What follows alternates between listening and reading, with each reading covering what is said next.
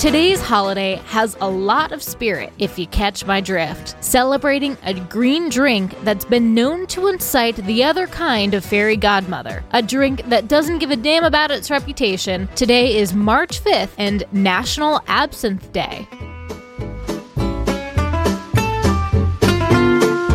Welcome to Taco Cast Podcast Every day is a Holiday. No, really, it is. Did you know that literally every day is a holiday? I don't know about you, but I love having a reason to celebrate every day. Whether it's your favorite foods day or something else totally random, happy holiday to you. Absinthe has a pretty bad and scary reputation. You know, like you'll hallucinate, see the green fairy, get into shenanigans you'll surely regret. Well, according to legend, the wormwood plant's Latin name, Artemisia absinthium originated from the goddess of Artemis, who gave it to women to ease stomach cramps, and then the Greeks also used it as a proposed cure to malaria and other upset stomach bugs. The Egyptians used it as antiseptic and for combating disease. In the 1790s, absinthe was officially created by French doctor Pierre Ordinaire. Absinthe was crafted in higher altitude areas, in Switzerland and France, where absinthe took off because of its high alcohol content. Absinthe is 70 proof, compared to an 11% with wine. It also contains trace amounts of the compound thujone, which some say caused psychoactive symptoms. Those who drank too much hallucinated, and people legitimately went insane. Some sellers of the spirits went so far as to add poisonous substances to it, which only added to the craze of the day. By the early 1900s, governments began cracking down, and absinthe was banned in Belgium in 1905,